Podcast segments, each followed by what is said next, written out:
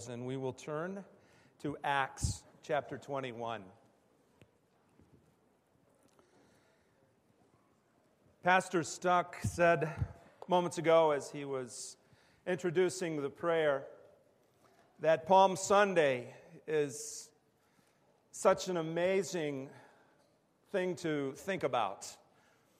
That Jerusalem can cry out, Blessed is he who comes in the name of the Lord, and then one week later reject and crucify the one who came to be their Savior.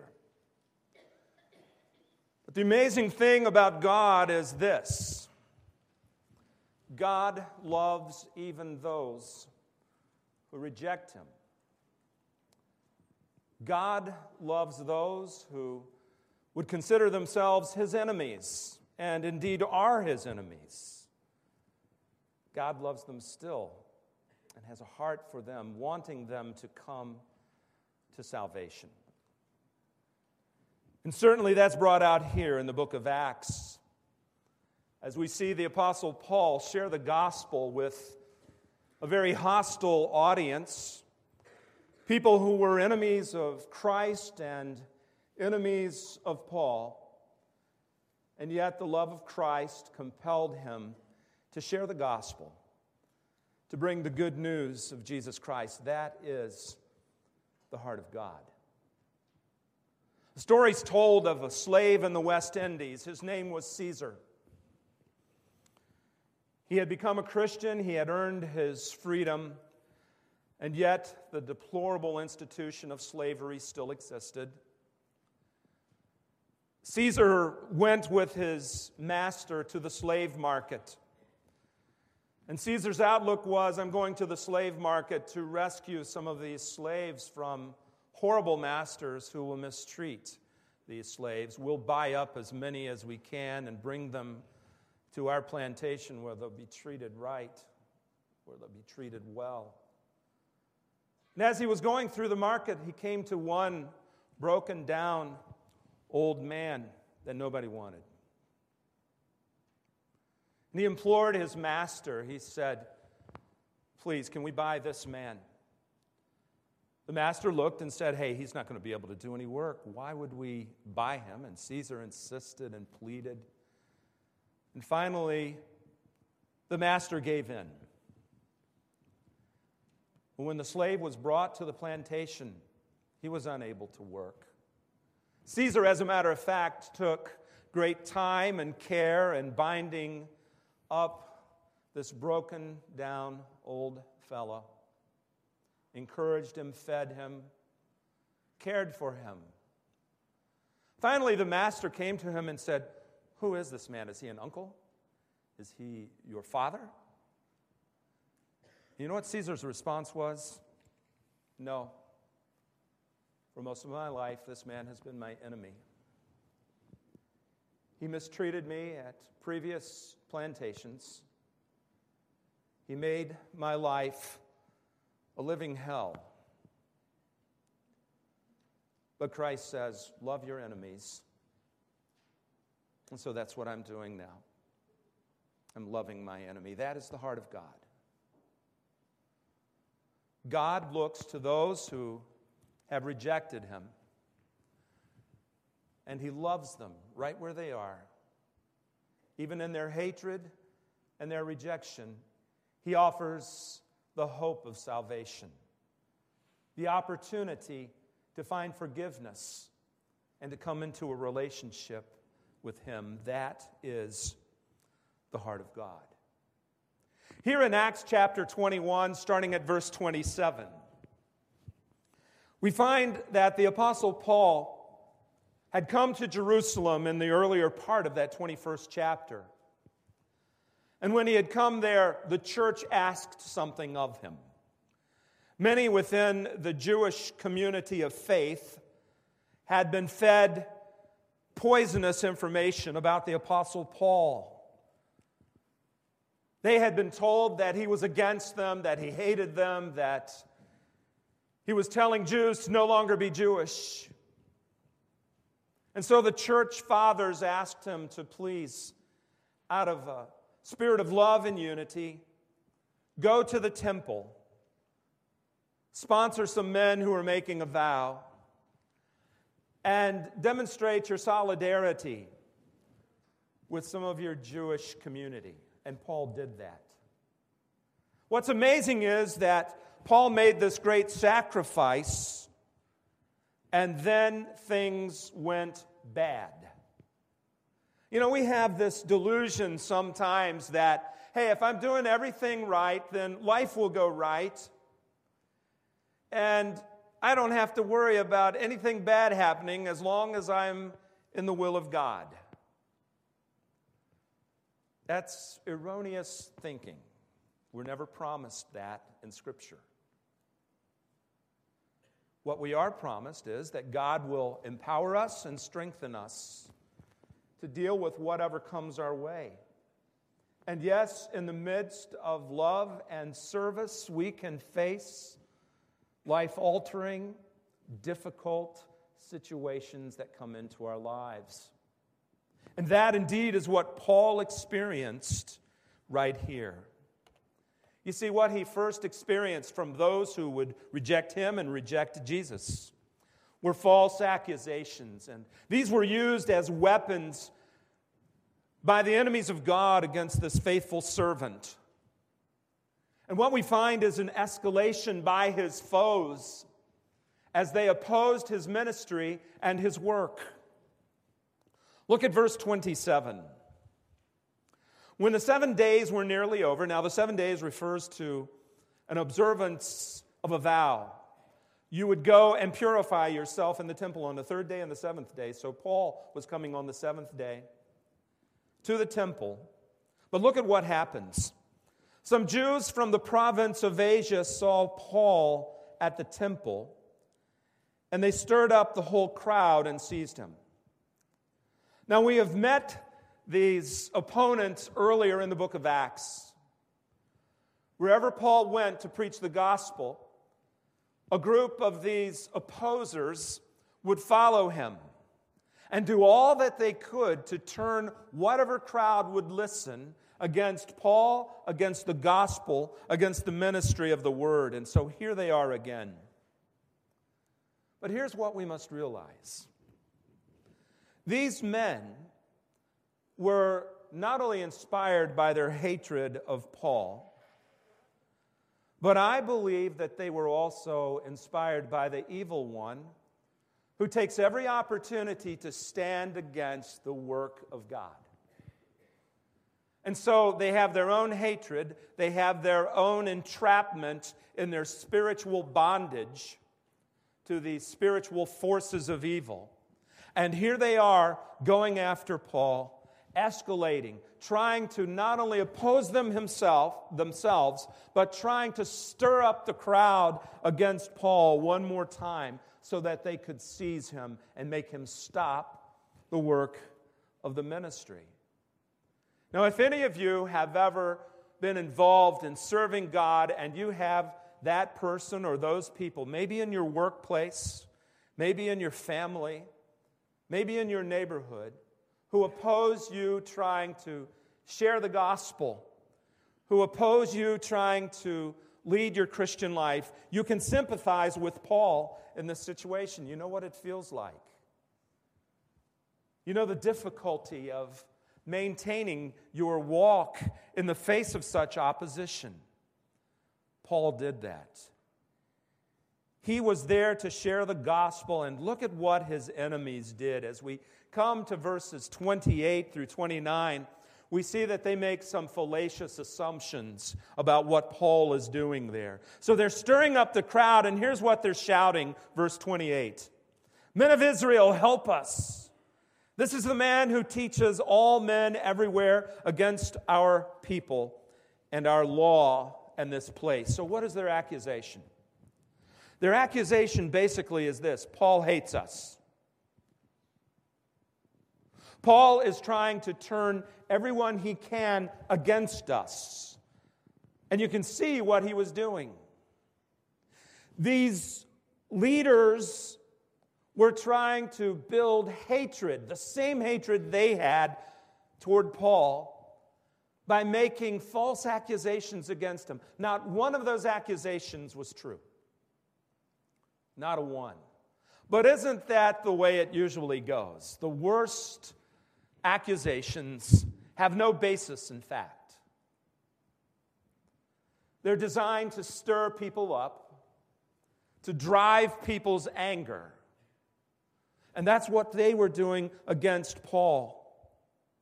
C.S. Lewis once said people don't reject Christianity, they reject the poor caricature of it. What's a caricature? It's something that misrepresents who that person is. They will take a perceived flaw and accentuate it, and that's what people do against Christianity.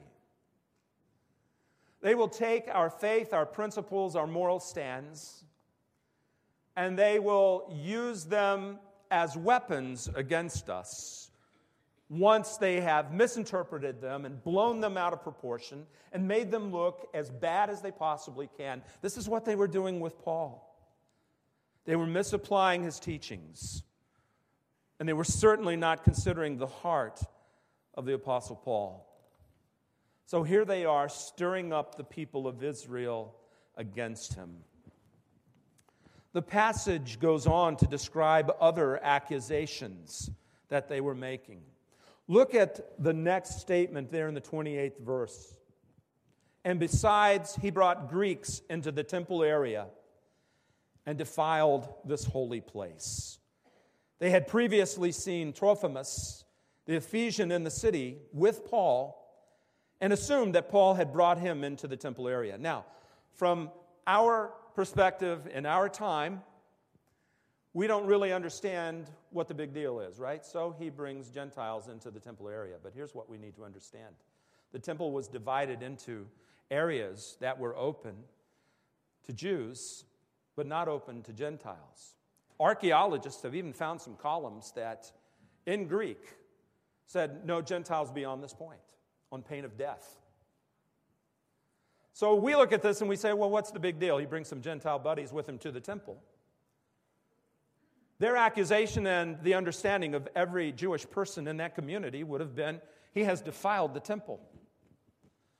He has brought people who are unworthy into an area of the temple that they are not to be in. And so it would stir up their sense of ire, their anger. It wasn't true. Paul knew better than that. As a matter of fact, Luke earlier said that what? He went with the four men that he was sponsoring, who were Jews, making a vow. But that didn't stop the accusations.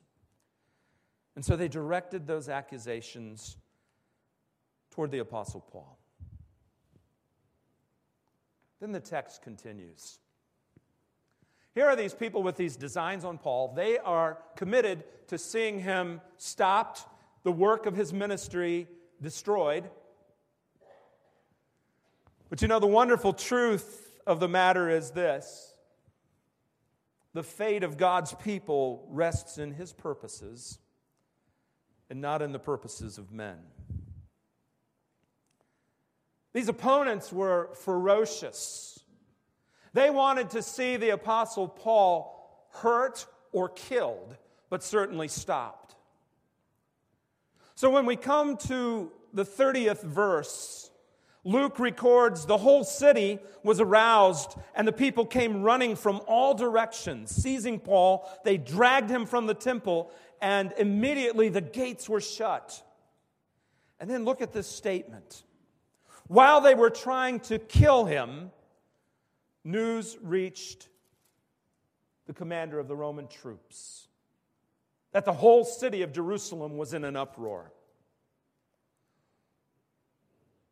What were these men trying to do? It's laid out for us right there in the 31st verse, isn't it?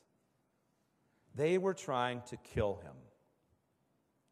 They were violent. They dragged him into an area. They shut the gates behind him. They threw fist after fist at him bludgeoning him. When Paul fell, no doubt they were kicking him. It was a violent scene. So violent that there was a Roman fortress right on the outside of the temple, the fortress of Antonia. And God placed a vigilant guard in that tower, and he saw what was going on and decided to stop it. And that brings us to our next point. The fulfillment of God's plan unfolds according to his providence. Now, let's talk about providence for a moment. Providence is God working in ways that we don't necessarily perceive in the natural order of things, but yet it still brings about the accomplishment of His purpose and His will. Sometimes God does things where we look and we say, That's miraculous. I can see God intervening here. Sometimes, if we didn't have faith, we would just say, Oh, look at how all of these things just happen to line up and happen to, to come together. Wow, isn't that amazing? No, it wasn't amazing. It was providence. It was God working in a way that maybe we don't note, but it's still God at work. So here's the amazing thing that we find here in this chapter. When Paul was seized by these citizens, God intervened. And he had some of the Roman officers, verse 31, the Roman troops, and he had them go to stop the uproar where Paul was being beaten and bludgeoned. Now, here's the amazing thing about this point. Later, these same Romans, not these particular soldiers, but the institution of Rome, would bring about the crucifixion and death of the Apostle Paul. But right now, God used them to save him. How does that work? Here's how it works God had given Paul a prophecy. He had told him that he would be handed over to the Romans, and he was told that he would go before kings, that he would go before rulers, and that he would take the gospel before the leadership of the Jews and the Romans. So, had Satan succeeded in having those Asian Jews who had followed him around kill him, then God's word wouldn't have come true. But God, in His providence, protected His word and demonstrated Himself faithful. Did Paul go through suffering? He felt every one of those blows and kicks. Sometimes when we are in the will of God, it means suffering. And when God's servant suffers, the pain is no less severe. They experience the feeling of it, the hurt, the fear. But God is still there, working his purpose bringing about His will, wisely and lovingly working in the situation to bring about His purpose. This is what Paul experienced. So here are these Roman soldiers, and look at verse 32. At once, some officers and soldiers ran down to the crowd and when the rioters saw the commander and his soldiers, they stopped beating Paul. Now, here's the thing these bullies circling around Paul, beating and kicking and trying to kill him, did not want to be beaten and kicked themselves by the bigger bullies, the Romans. So they see this entourage of Romans come in and they stop. And then look at verse 33. The commander came up and arrested him and ordered him to be bound with two chains. And then he asked who he was and what he had done. And some in the crowd shouted one thing and some the other. And since the commander could not get the truth because of the uproar, he ordered that Paul be taken into the barracks. And when Paul reached the steps, the violence of the mob was so great, he had to be carried by the soldiers. And the crowd that followed kept shouting, Away with him! So, this is a violent scene of bedlam. Here is the Apostle Paul, and he is being beaten and then rescued. And then the crowd is so intense, he has to be picked up and carried to the steps of the fortress in protection. But God brought it all about to accomplish his purpose, to accomplish his will. Unwittingly, the Roman soldiers were God's instrument of deliverance. We never know how God will send an instrument of deliverance into an impossible situation. But he does. His will will not be thwarted or stopped. God's purpose unfolds. And certainly, this is something that Paul could see.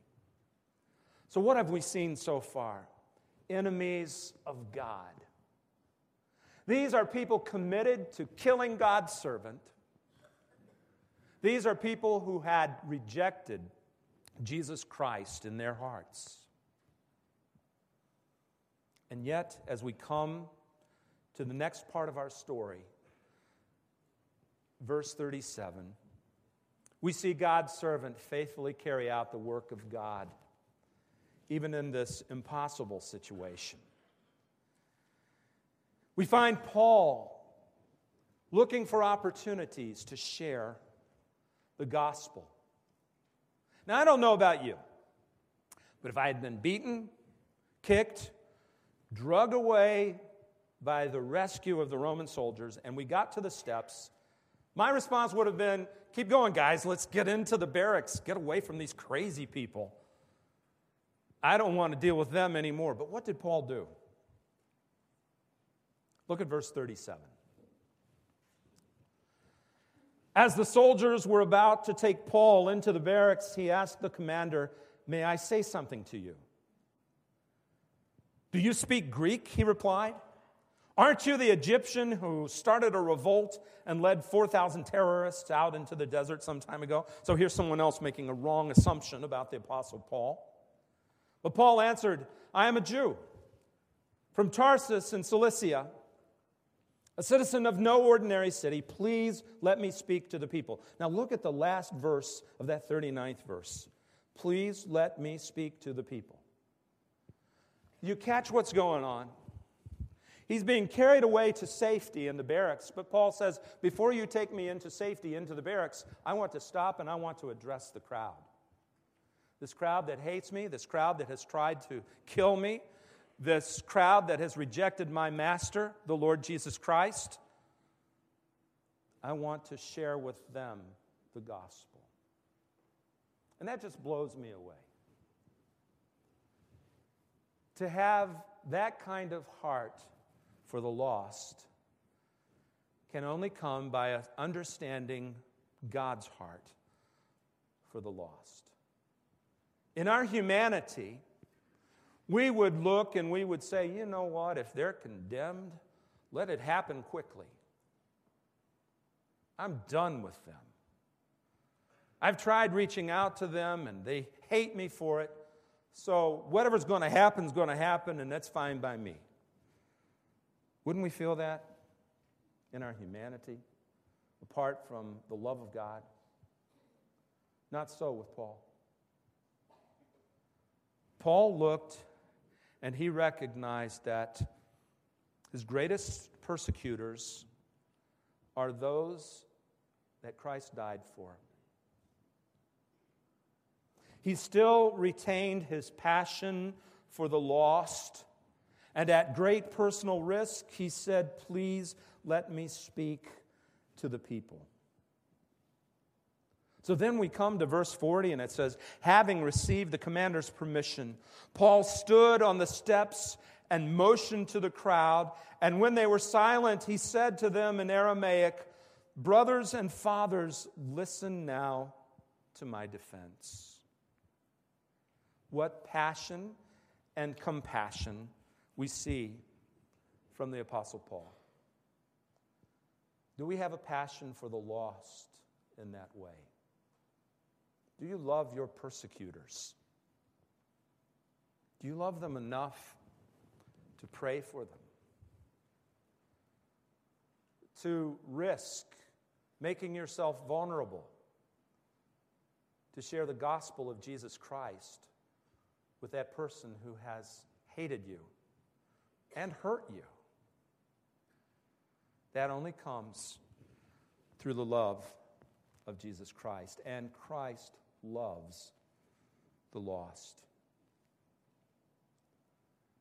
To me, one of the most tragic scenes that we see in the Gospels is Jesus standing outside Jerusalem.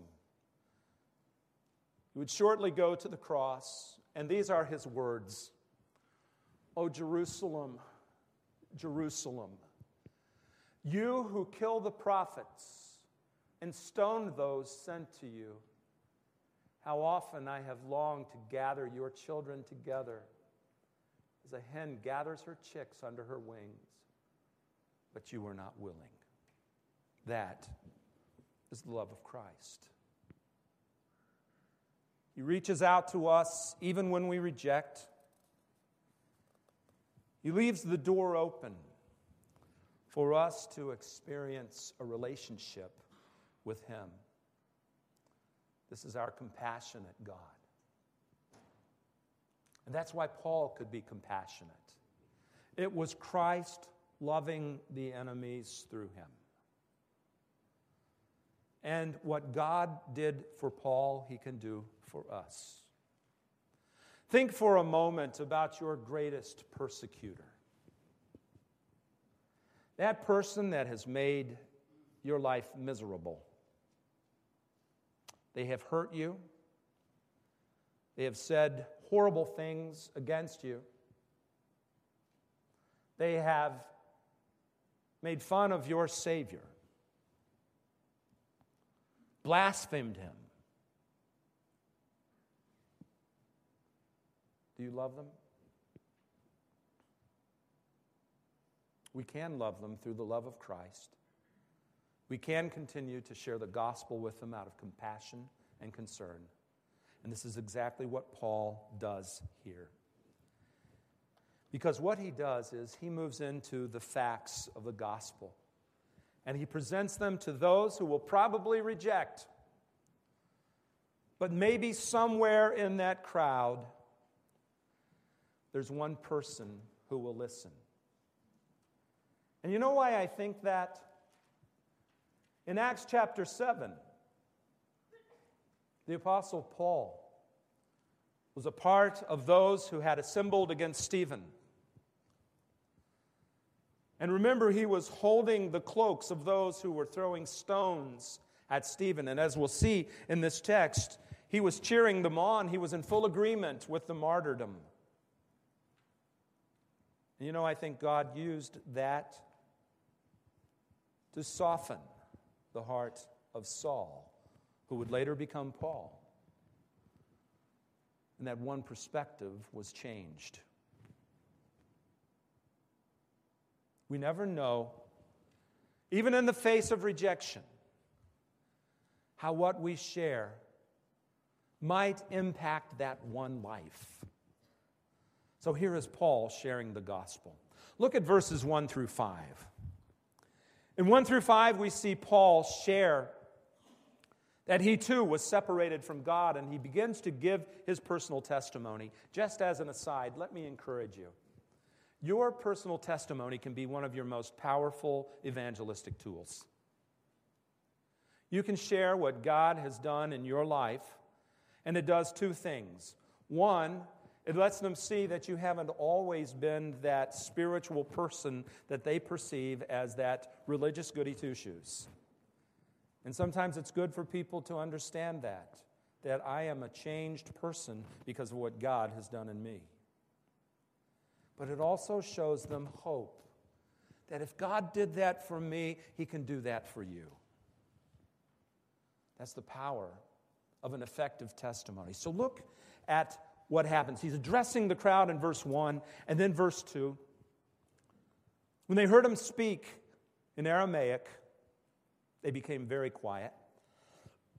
and then Paul said, verse 3 I am a Jew, born in Tarsus of Cilicia, but brought up in this city under Gamaliel. Now, here he's name dropping. Gamaliel was one of the most important teachers in the Jewish community. And what he wanted them to understand is this I was in the right circles, as far as you're concerned, with the same people that you look up to. But then he goes on to say this He was under Gamaliel, and he was thoroughly trained in the law of our fathers, and was just as zealous for God as any of you are today. And then look at verse 4. I persecuted the followers of this way to their death arresting both men and women and throwing them into prison. Now, perhaps part of Paul's compassion for those persecutors was because he had been where they are. He knew what it was to passionately reject God and to persecute his followers. And so he's identifying with the group. And he's saying, I understand where you are and what you're going through.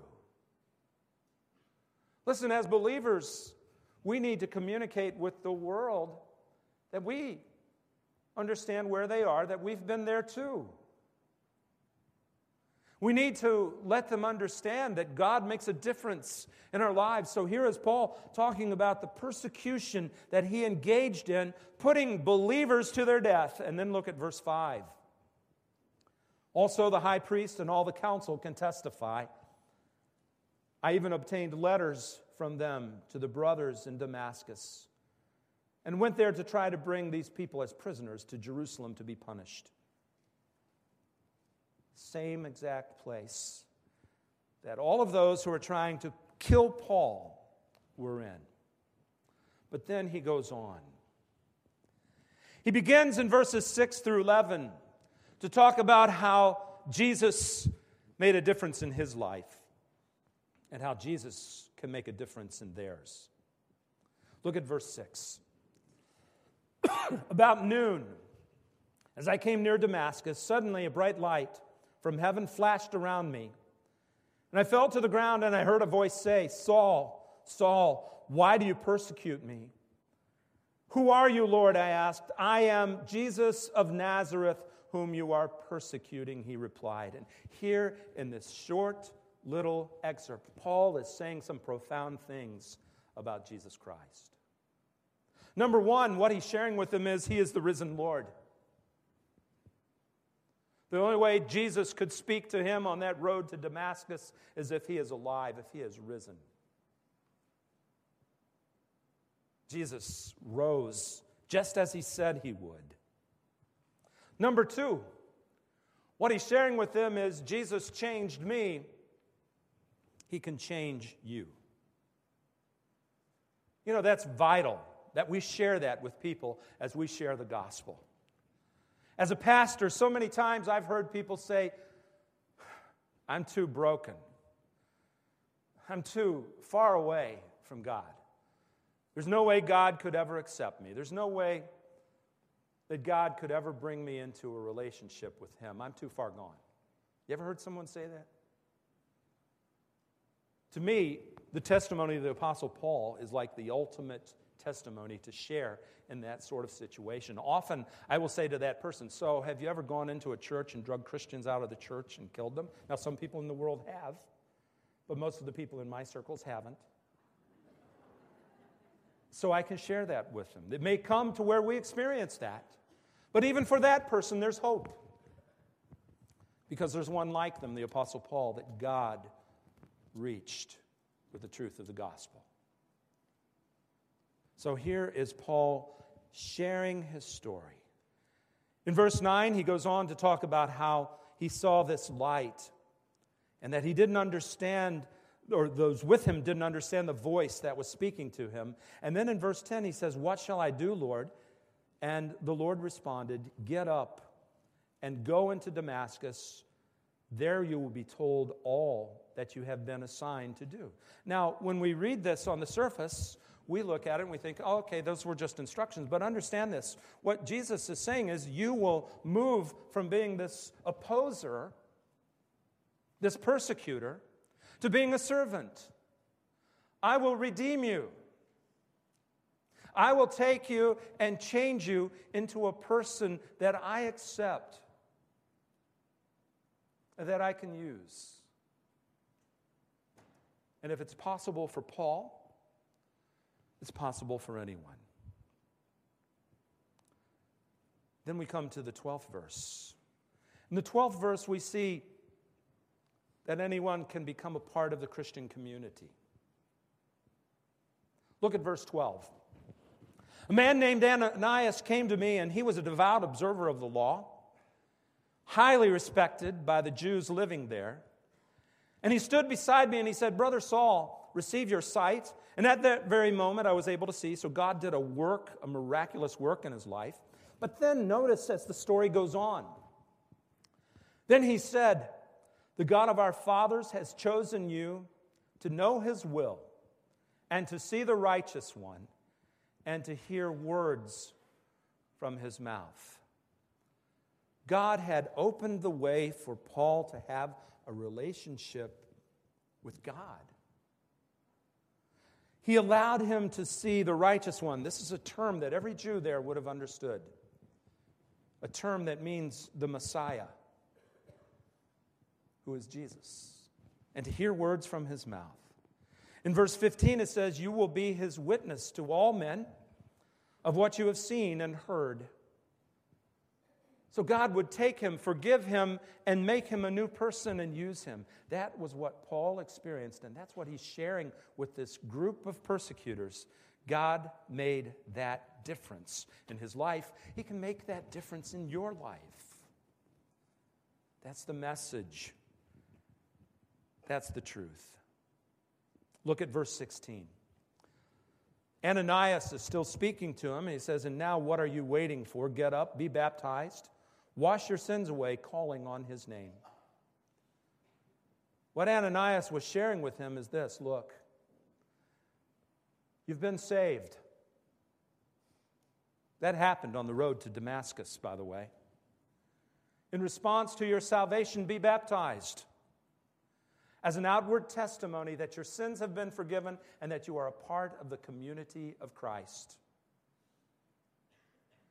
What he's holding out as hope to the Jews is any of you can come into the community of Christ and experience forgiveness and relationship with him. How? By calling on his name. But then the last part of the passage Paul begins to share with them that they need to decide what they will do with Jesus. In verse 17, it says, When I returned to Jerusalem and was praying at the temple, I fell into a trance and saw the Lord speaking. Quick, he said to me, Leave Jerusalem immediately because they will not accept your testimony about me. You know what Paul was saying to the people there gathered in Jerusalem? You have heard the gospel before. You have had an opportunity. You rejected, and God removed me for a time, but He's brought me back to share this message with you one more time. You know what's intriguing? Through the rest of the record in the book of Luke, no more messages by Paul to Jerusalem. Last message. And I think that's significant because God gives us opportunity to come into a relationship with Him. But guess what? If we keep kicking the can down the road, if we keep rejecting, if we keep saying, I've got my reasons for not responding, God will allow us to do that very thing. But with each rejection, our heart becomes harder and it becomes more difficult for us to respond to the message of the gospel. These had heard the gospel many times, but they had become hardened. And so, for a moment in time, God removed Paul from Jerusalem. Here he is sharing again. And then look at verse 19. Lord, I replied, These men know that I went from synagogue to another to imprison and beat those who believe in you. And when the blood of your martyr Stephen was shed, I stood there giving my approval and guarding the clothes of those who were killing him. And then the Lord said to me, Go, I will send you far away to the Gentiles. What Paul was saying to these Jews was this You reject me because I have gone to the Gentiles, but I say to you, I went to the Gentiles because you rejected the gospel and God sent me. Powerful statement. A statement of warning, a statement that calls them to make a decision about Jesus Christ. And as we see in verse 22, they made their decision, but it wasn't the right one. The crowd listened to Paul until he said this. And then they raised their voices and shouted, Rid the earth of him, he's not fit to live. God has a tremendous, compassionate heart. He does so much to reach those who reject him, motivated by his love and his compassion. The love of God is operative. So, what are we to take away from it? We're to have the heart of God when it comes to the lost. We're not to write them off. There will come times where we just won't be able to share with them because of their rejection, and we have to accept that. But at every opportunity, we're called to share the gospel. Perhaps as I've preached this sermon, someone has come to your mind and you're sitting there and thinking, wow, this person who has persecuted me, have I prayed for them? Have I sought forgiveness? Have I sought God to break through their callousness and win them? Have I made overtures to try and reach them? Those are questions that we must ask ourselves. And we must follow in the example of the Apostle Paul by sharing the gospel because it expresses the very heart of God. Brothers and sisters, don't become discouraged with that person that you've been praying for. Don't look at someone as too far gone. They'll never respond. We don't know that. God alone does. Be faithful in sharing the gospel, demonstrating to others the very heart of God. Let's pray. Father, we thank you for this text. We thank you for the reminder that it is to us that you love the lost. You provided salvation through the Lord Jesus Christ and his death on the cross. Even as enemies encircled the cross, our Lord said, Father, forgive them, for they know not what they do. May we have that compassion, that concern, that love for even our persecutors. And we pray all of this in Jesus' name. Amen.